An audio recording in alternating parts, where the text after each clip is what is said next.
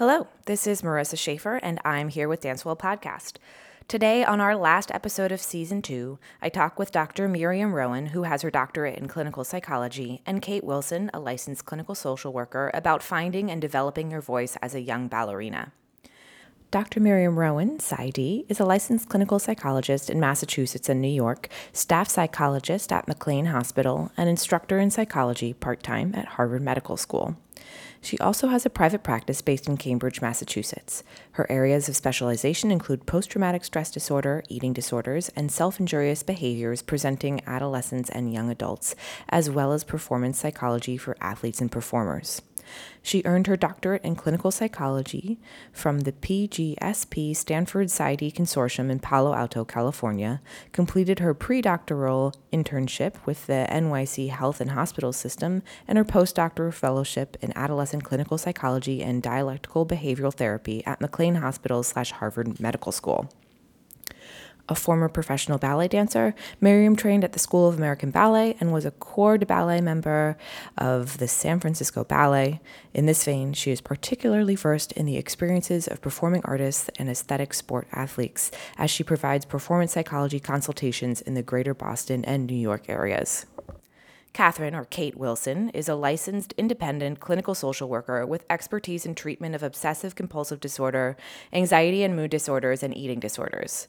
She specializes in working with adolescents and young adults. She received her master's in social work from Smith College School for Social Work and completed a post MSW fellowship at Yale Psychiatric Institute. Currently, she is a core staff member at Boston Behavioral Medicine in Brookline, Massachusetts, as well as a staff psychotherapist at Comprehensive Psychiatric Associates in Wellesley, Massachusetts. She is a former professional dancer, having danced in the Corps de Ballet at Pacific Northwest Ballet in Seattle, Washington, and trained at the School of American Ballet in New York City. Additionally, she worked as a wellness consultant at the Boston Ballet School and continues to work with pre professional and professional dancers in the greater Boston area. On this episode, we discuss the importance of maintaining and building diverse relationships and creating and fostering a sense of identity. Specifically, we discuss pre professional young ballet dancers, a great number of whom leave home early and attend alternative high schools like homeschooling or online schooling and are sometimes separated from family in order to train to become a ballerina, which poses its own unique challenges to forming a strong sense of self. We hope you enjoy this conversation and we look forward to seeing you in September for the start of Dancewell Podcast third season. Enjoy. Welcome to Dr. Miriam Rowan and Kate Wilson. Thanks for joining me today. Thank you. Thank you. I, you know, I think a lot of young ballet dancers either leave home to train, uh, leave home early to train, or um, are put into intensive training programs that help prepare them to be dancers uh, in larger ballet companies. And at this point, as young dancers, can you tell us a little bit more about what their social atmospheres look like in these rigorous training programs? So, um, Yes, and as you just noted, Marissa, I mean, both Miriam and I work with ballet st- dancers, but in terms of how we'll go about answering these questions, we also will use that lens, um, mm-hmm. and more specifically, um, addressing these w- in terms of, you know, that these are, we're talking about adolescent ballet dancers, ages about 13 to 18, who are on a pre professional track. And so these dancers are immersed in highly specialized training programs that typically involve dancing three plus hours a day, six days a week, mm-hmm. where the competition level is very high and great demands are put on these um, dancers, not only physically, but also socially and emotionally. Mm-hmm. So typically, you know, this um, subset of dancers often leave home um, and to pursue their training um, and there are a number of living situations that they might find themselves in. Um, and this feeds right into obviously their social atmosphere. So some live in dormitories, some live in group housing, and some live with relatives or family friends. Um, the dormitories and group housing uh, situations typically involve a residential staff that provides oversight and support.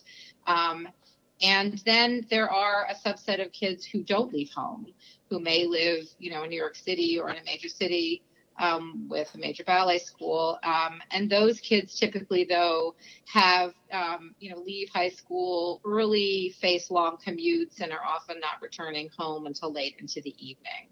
Um, so, in terms of what the social atmosphere is like, um, you know, in the ballet studio, outside of the ballet studio, the doors of the ballet studio. It's very homogeneous. Mm-hmm. Um, it typically just includes dancers who, as a group, are quite homogeneous.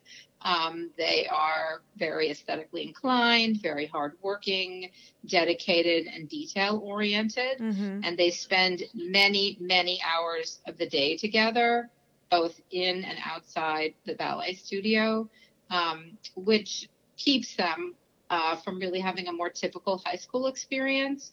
So consequently, their exposure to peers with you know vastly divergent interests and preferences is considerably narrowed. Mm-hmm. Uh, mm-hmm. so thereby, yeah. you know, speaking to the homogeneity of of the this social group. Right. And I would add there also that you know adolescents are in the throes of uh, a developmental phase where social learning is one of the one of the important tasks. Right, they're learning about their needs in friendship and um, who they like, where they fit, right, all of those things, and that um, in that context, right, mm-hmm. um, dancers are um, faced with a dilemma that I think other teens are not always faced with, which is the idea of what I like to uh, refer to as sort of like this intimacy competition dilemma, right. right? right? Where where there's they're forming very close friendships and are sharing a distinct passion and training experience with their peers and are also finding themselves in competition with one another for things like parts and even jobs.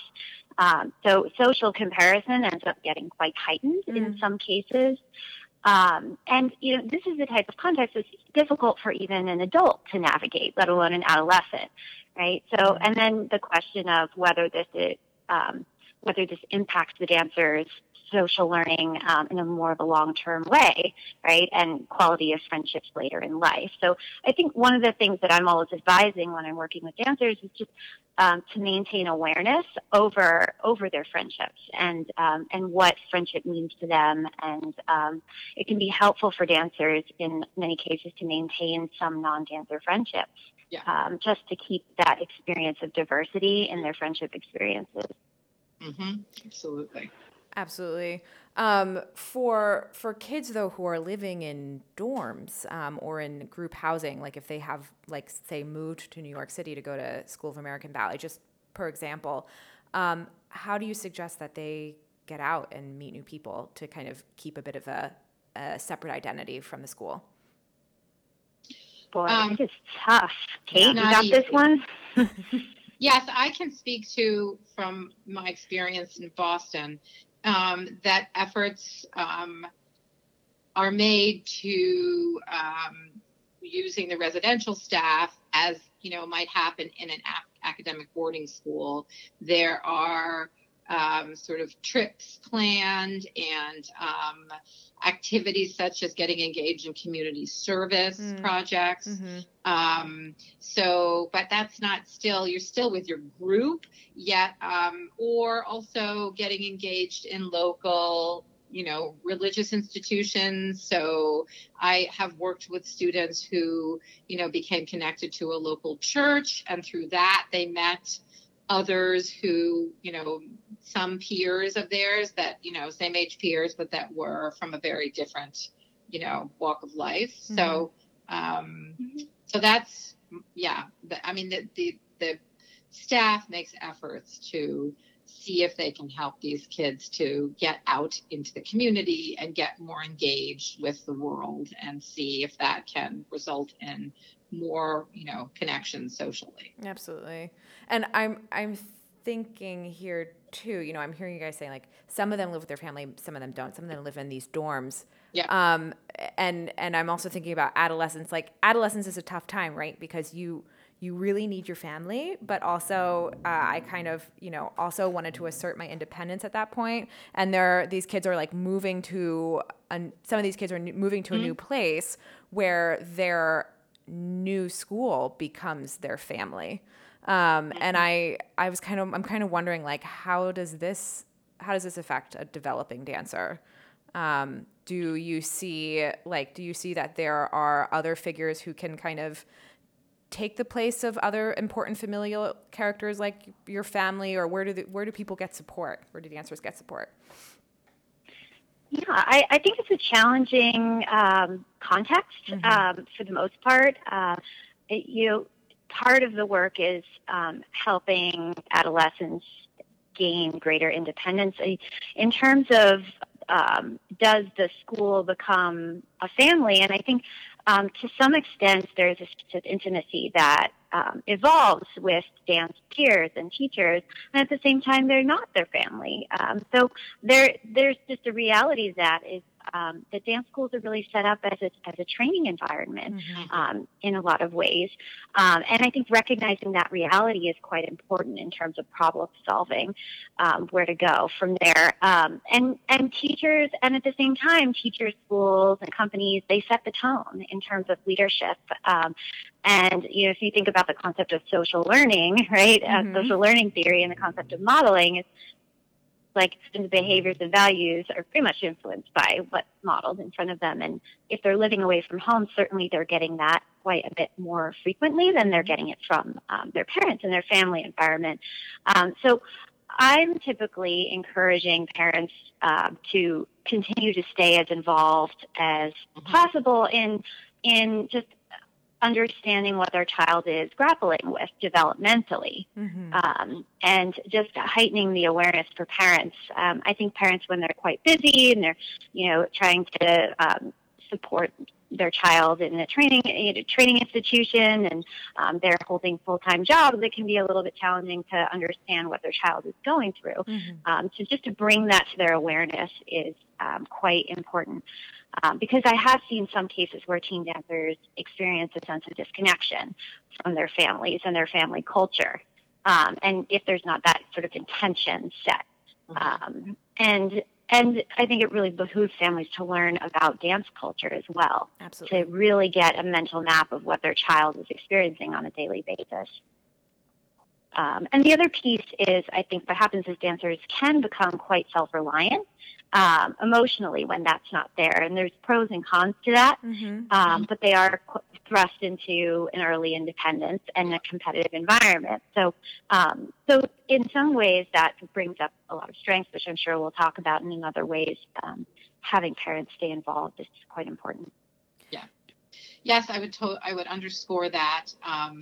And I, in in my work um, with dancers, I have really seen how um, you know, they're very, they rely a lot on their phones to really stay very connected to parents, whether mm-hmm. it's, you know, um, through texting or, you know, FaceTiming.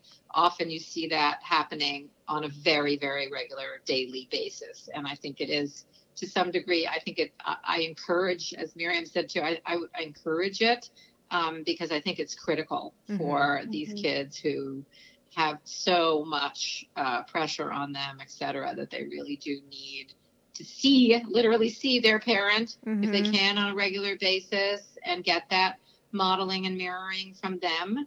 Um, so I think that's the best case scenario when that can happen. And do, uh, Kate, I mean, you, you pretty much just alluded to this, but I guess this is more for Miriam. Do you um, encourage kids to reciprocate? Like you, you mentioned that the you encourage the parents to reach out and be and stay connected. Do you also encourage your patients, the young dancers, uh, to to reach out as often as uh, the parents do? Yeah. So it of course it just depends on every parent-child relationship because there's differences depending on depending on the parent-child sure, relationship sure. in a lot of ways. But but certainly, you know, one of the things that I'm always trying to teach teens that I work with across the board, whether dancers or not, um, one of the things I'm trying to teach them to do all the time is to develop the capacity to ask for what they need mm-hmm. um, more and more, to recognize what their needs are, and then to be very clear with the people who are their support system um, what they need. And so, absolutely, it's a it's a wonderful opportunity to um, you know, although challenging to reach out from a distance um, to build that capacity. Um, just had a simple question. I well, maybe not simple. Do you think that in the dance world in particular, it is hard for dancers to articulate what they need or feel like they have a right to ask for what they need? That is Absolutely. a great question. Yeah. Absolutely. Off script, but.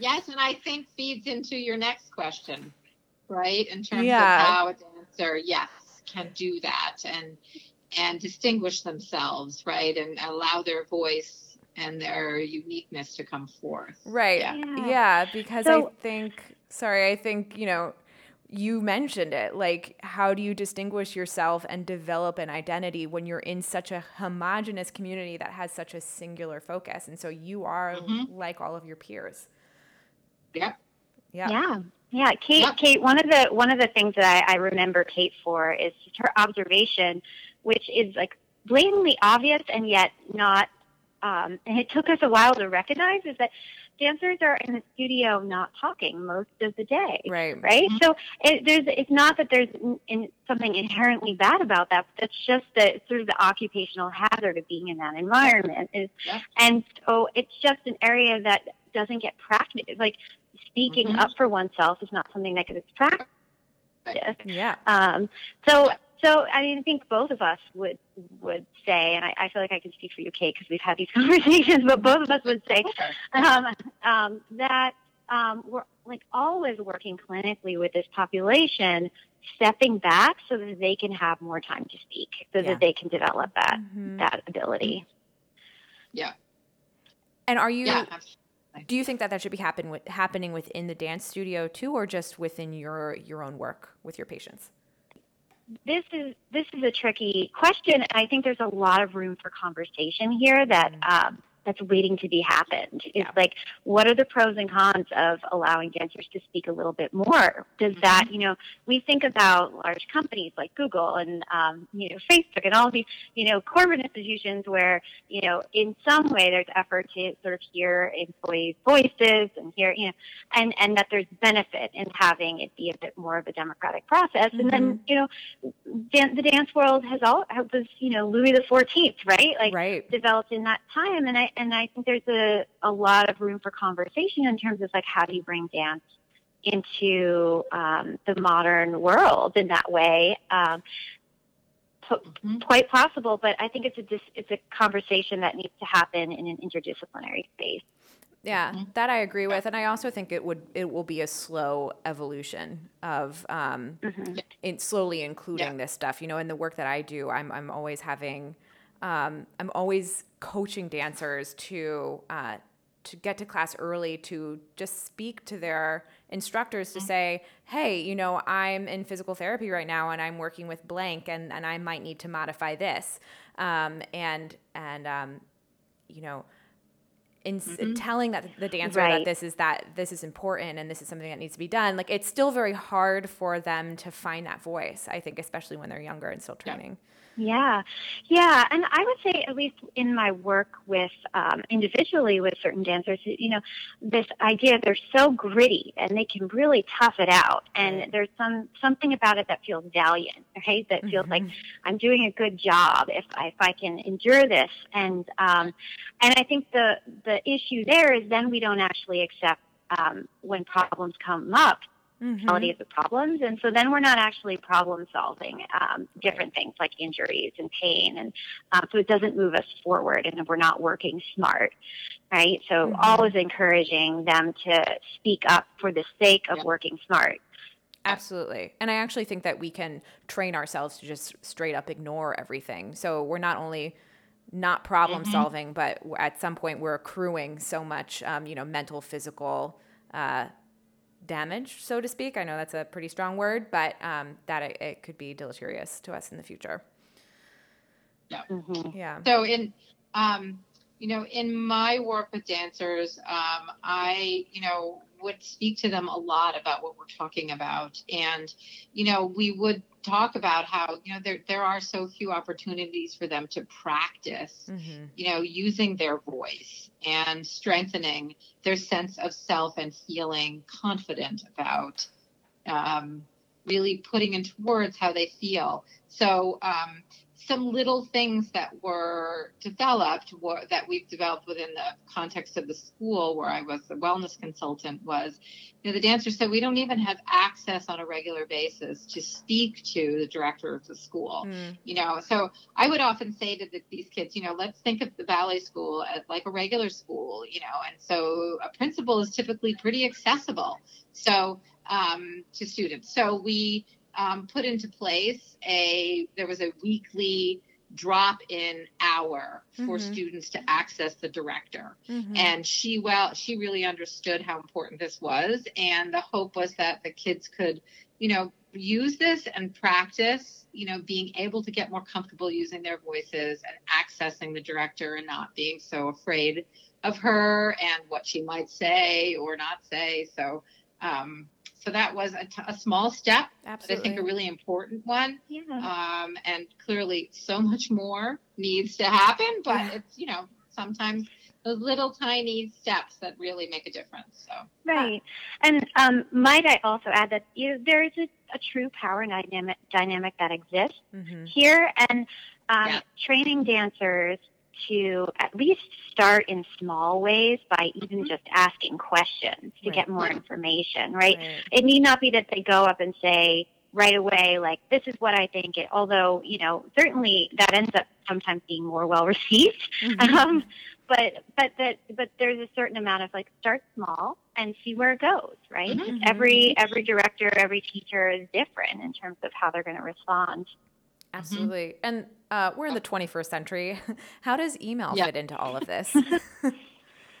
How does what email? Email, yeah. Are are are teachers often accessible um, by email if, if if kids need to ask questions? Yes, I yes I have found that um, particularly I found that parents utilize email mm-hmm. because they are also they particularly those that are not local right. feel very disconnected from what's going on certainly um, and so i would encourage parents to absolutely direct emails to the director so that they could make sure that they were engaged in getting their questions addressed so that was something that i saw felt very encouraged about that you know um, that was well received so you know, the hope is that more and more of that can happen.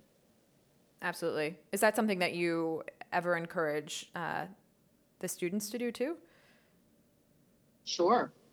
Okay. Absolutely. Um, yeah, sometimes that's like first, that's step one. It's even, you know, a beginning, like Miriam said, these tiny, tiny steps. Sometimes an email is easier mm-hmm. than dropping in uh, to, to speak directly to the director. Mm-hmm. So that's a good way to start practicing for sure. Awesome. Um, I want to circle back around and talk a little bit more about um, developing an identity. I mean, because we mentioned a couple times, you know, that we're in this homogenous community.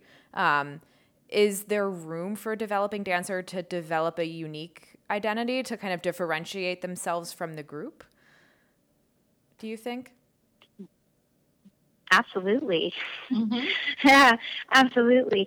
Um, so Kate and I had a whole discussion about the term of like early specialization, right? right. And like, so in um, there's a lot more literature out there on in the field of sports psychology than um, dance psychology um, for you know, many reasons. Um, but uh, they use this term early specialization, mm-hmm. which is really the idea of like something that's a singular endeavor that's taken up at an early age, high intensity training, and quite competitive.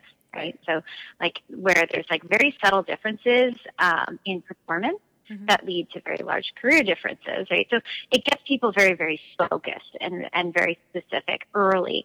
Uh, and the impacts of that are really um, can be a lack of opportunity to diversify experiences, right? Mm-hmm. Um, and sort of this identity foreclosure where it's like there's a lack of exploration prior to making the decision, I'm going to become a dancer. Mm-hmm. So obviously an occupational hazard, um, albeit I think somewhat necessary given the career, the timeline, career mm-hmm. timeline for dancers. Um, but in my work, um, I'm always thinking about how can we get um, these kids to um, think more creatively and flexibly about um, the bumps that that uh, come their way, and how can they um, how can they get um, exposure to culture and travel and um, sort of mainstream society, and um, oftentimes um, the sort of thinking about like creative pursuits like uh, journaling, um, mm-hmm. um, collages, that kind of thing comes up a lot as an interest for um, some of the uh, the girls that I work with, uh, where they just feel like they have a space to open up and um, self-express mm-hmm. in that way. Um, and then, of course, again, um, trying to do something with a group outside of the studio, right? Right.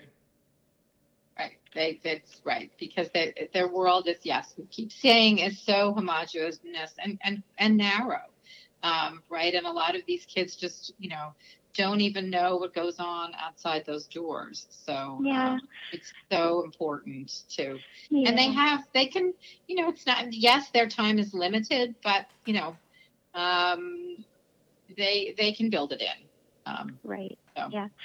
There's a myth too, and I don't know, Kate, if you experienced this in your training. I, I certainly did. This sort of myth that um, if I'm not 110% dance, dance, mm-hmm. dance, right. every day that that means I don't love it, I don't care about it, and yeah. I'm not fully as fully invested. And mm-hmm. and I'm very clear in saying that that's actually quite a myth because yeah. um, because of the the part of this that we miss sometimes that this is an art form, right? And and you know some of the greatest artists is like you need to take in the culture around you, mm-hmm. right? And get out there and start to understand emotional expression, understand how um, what the world of ideas, right? Mm-hmm. Um, and and if you pitched it to dancers that way, I find when I pitch that to dancers, um, in that context, it's like a light bulb goes on.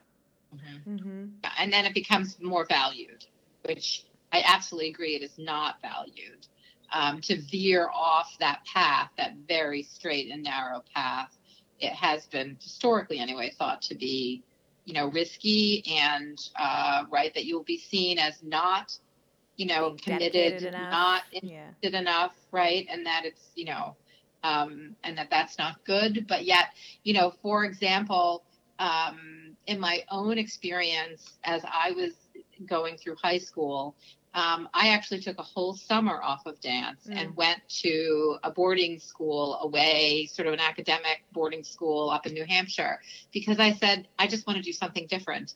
And in fact, it really had no, I mean, it, it, it didn't hurt my dancing experience. If anything, it enhanced it to yeah. have a summer off and to, to um, grow and develop in other ways. So, I, think, I mean, that's, that's a little risky, but I did it. I mean, I personally like I hold that that belief about myself where if I'm not always reading something about physical therapy, then I'm not 100% dedicated to like what I do, which I don't know, maybe maybe it's left over from my dancing days, but I've actually found that if to your point, Miriam and Kate, if I take a second um, and on the subway allow myself to read a book for pleasure. Whoa. Mm-hmm. Um, that when I actually return to doing reading or to, to studying for something, um, that I am more ready to give my attention to it. Um, and mm-hmm. I'm more invested. So I would. Yeah. I, yeah. Yeah. We call that we call that a mini vacation. Yes. A mini vacation. a mind vacation. Yes. Yeah, yeah. And I mean, the other piece of this is like dancers absolutely as part of the profession, need to maintain uh, a, a, structured schedule. They can't have these like, days where they go with no sleep, right? Um, the performance is, is impacted by the, those types of um, kind of getting off rhythm. And so there's a certain amount of routine that, like, at, at one, on one hand is very, very helpful, and then um, if adhered to with a certain level of rigidity, can actually yeah. become quite problematic. And so it's always sort of teasing apart with the dancer, like where do you stand with this, and is there any room for you to sort of just play? Because without play, there's not you're not exercising that part of your mind and your body that um, has to do with creativity and spontaneity, and that is absolutely essential on stage. Absolutely. absolutely. Can you actually give us an example of um, a very rigid habit that someone might have, that, and then uh, an example of where you might add in the play? Hmm, that's good. Um, let's think. Uh, I wanted to well, give an example. Kate, you have one?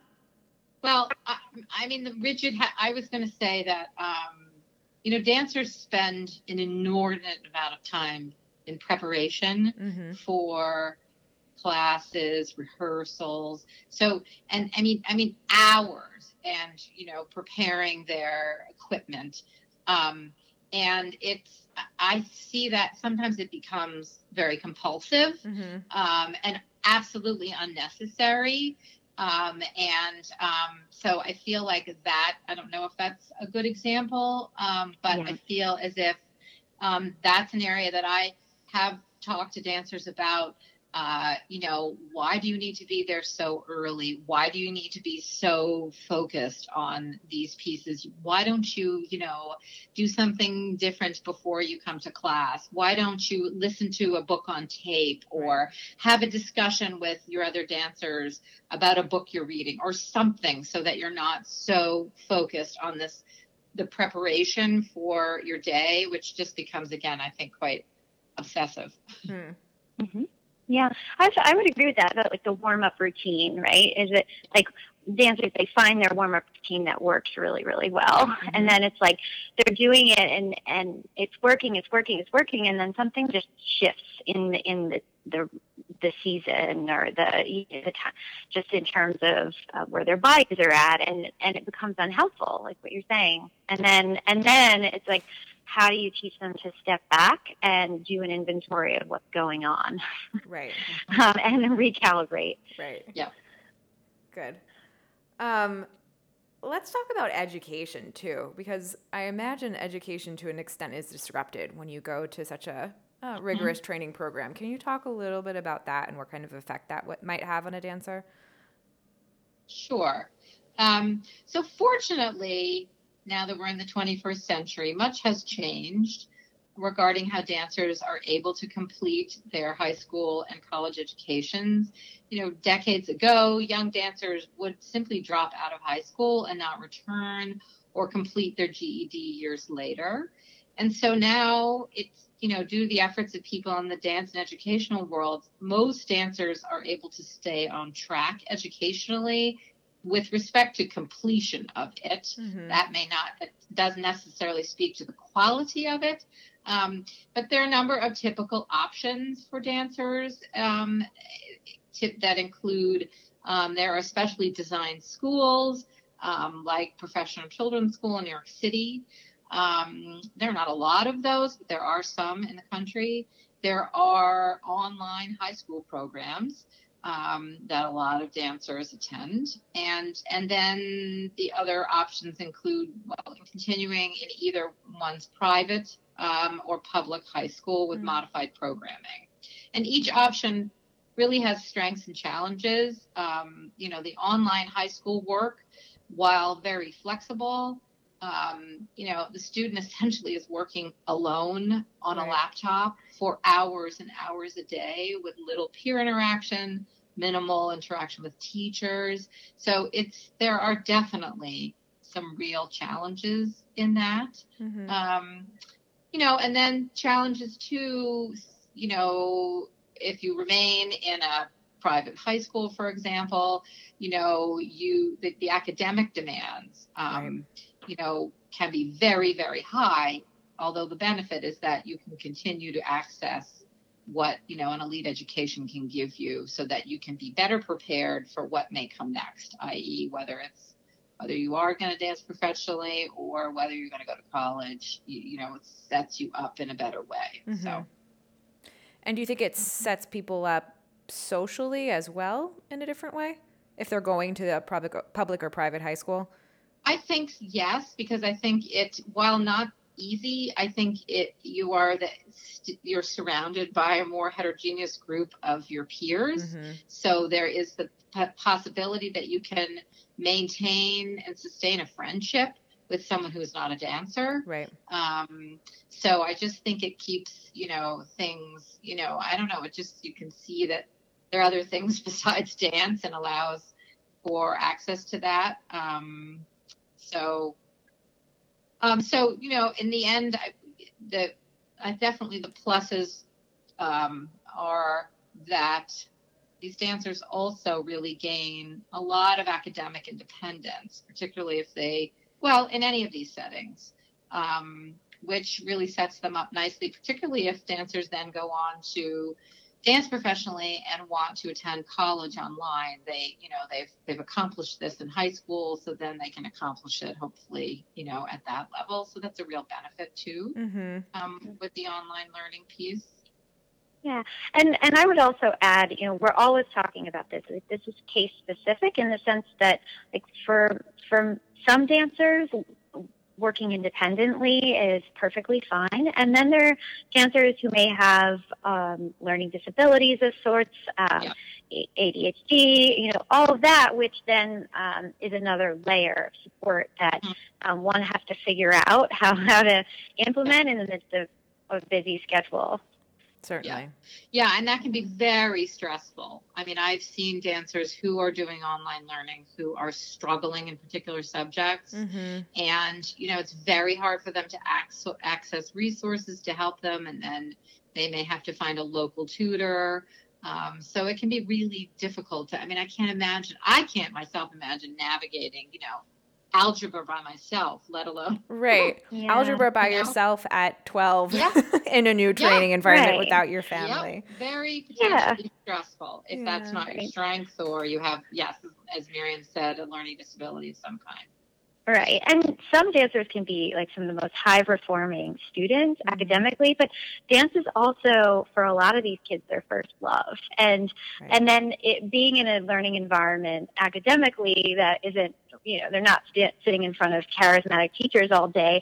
I mean, you wonder how that affects um, sort of yeah. what their interests are later down right. the line. Right. Mm-hmm. Um, right. So I think something something for families to really take a look at and, and consider in their child. Right. Right. Yeah, I mean, it's certainly right. While convenient and in all, many pluses, again, yes, that's a definite potential real pitfall that is really important for parents to think about when they say, "Oh, let's just put our kid in online high school."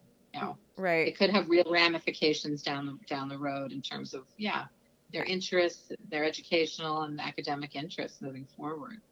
I'm also thinking about, you know, the we brought up before, um, learning how to articulate your needs. I imagine, again, if you're in an in-person school like um, professional children children's school or the likes, um, that is another place where you can work on those skills. So if you're more predisposed to being a shy introvert, I can imagine online schooling would just instill that, as opposed to help mm-hmm. you kind of come out of your shell. Mm-hmm. Absolutely. Yeah. Absolutely. There's a lot of learning between the lines, not just in the classes, right? Certainly. That's sure. a little bit. Yeah. Um, Great. this out on. Yeah. Um, so I think we've actually done a pretty good job of picking up some of the strengths of, you know, being a dancer, but I also know that there's a lot that can be criticized about how dancers are trained. Uh, and but I also think there's a lot to be gained from training to become a dancer. Like for myself, I um, I think that a lot of my like strong worth work ethic and dedication came from years of dancing, um, and I was kind of wondering what are some of the other psychosocial benefits you see from dancers, uh, see dancers reap from these programs. Mm-hmm. Absolutely. Well, I, one of the things that I always think of is, and I think dancers are known for this. Um, I know that I've gotten this response meeting people, and they say, "Oh, you were a dancer, right?" Like you must be really a hard worker, right? And um, indeed, there's quite a bit of truth to that. Um, just in terms of um, planning, organizing yourself, mm-hmm. um, discipline, being able to stay in the game when it gets tough. Mm-hmm. Like, like those are just incredible assets for life. Um, and then, of course, there's like just the professionalism that these kids are learning at such a young age mm-hmm. that carries through um, to anything they do later on in life.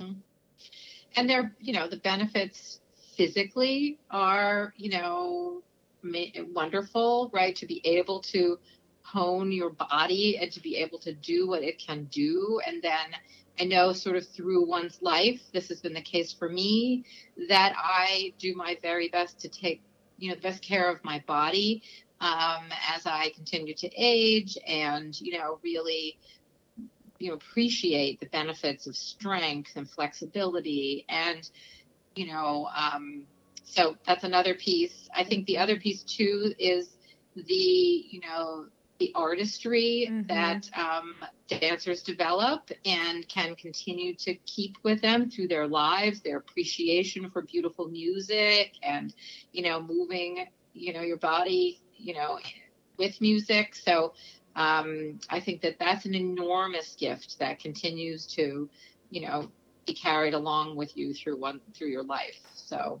Mm-hmm.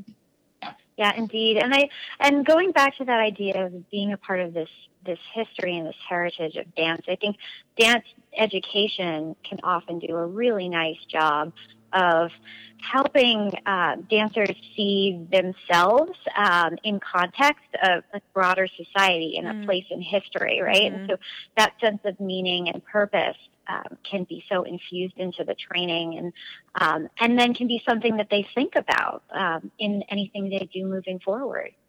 Mm-hmm. I Absolutely. agree. I agree. Yeah.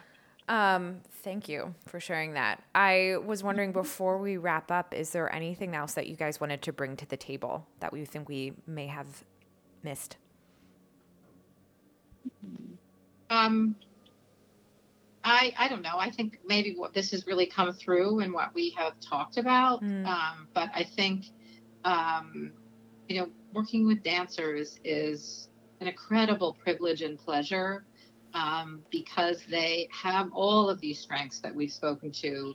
And um, I feel like, you know, as we've also discussed, we know what some of the challenges are, and it's it's very it's really rewarding to, to be able to help them grapple with some of the, the you know they they have to grapple with some significant you know decisions and you know um, you know at a young age so they just they're I find them to be really wonderful to work with. And I'm very grateful that they're out there and willing to access, you know, mental health services. Absolutely. Yeah. Right. Yeah. I, I mean, I, and going back just a, a little bit to the idea of like dancers are trained to be performers, right? Mm-hmm. And um, and often it can feel like a sense there's a sense of like oh I'm I'm weak if I need help or I or I'm not allowed to express um, my weakness or my doubt about certain things. And how hard it is then to seek help right mm-hmm. um, from that place and especially when um, i think what happens for a lot of young dancers is that the people around them really idealize them and will say sometimes will will you know use the term like oh you're the dancer right and and that identification so quickly with that mm-hmm. um, leaves very little room sometimes for dancers to even consider that they would be something else right, right. Um, so yeah so i think that's just a it's it's again an occupational hazard and one that, when talked about, uh, brings it to the fore and makes it possible to work with. Mm-hmm. Absolutely. Um, well, again, thank you, thank you both so much for sharing your wisdom and your perspective. I really appreciate it. Um, and I would also love to give our listeners a chance to get in touch with you. Uh, can you both let us know what's the best way to reach out? Sure. So um, the best way to reach me is by email. Um, if you um, simply type in doctor, so DR, the abbreviation, dr dot Miriam Rowan at gmail.com. Great. So my name is M I R I A M R O W A N. And the best way for, to reach me is also by email, and that is the initial K Wilson, W I L S O N, at therapy secure, that's all one word, dot com. Great. Thank you both so much. On behalf of Ellie and myself, I, Marissa Schaefer, want to say thank you to all of our listeners for joining us on this episode of Dancewell Podcast. Like what you hear? Go to Stitcher, iTunes, or SoundCloud and search Dancewell Podcast and subscribe. You can also view all of our episodes and learn more about this podcast by visiting our website at www.dancewellpodcast.com. We wouldn't be where we are without generous contributions from our listeners. Your contributions help pay for our SoundCloud membership, website fees, upgrades, and our recording technology. If you too would like to make a contribution to Dance Well, please follow the link in the description of this podcast to visit our GoFundMe page. We thank you in advance for your support. And lastly, if you have questions or want to get in touch, email us at dancewellpodcast at gmail.com. Bye.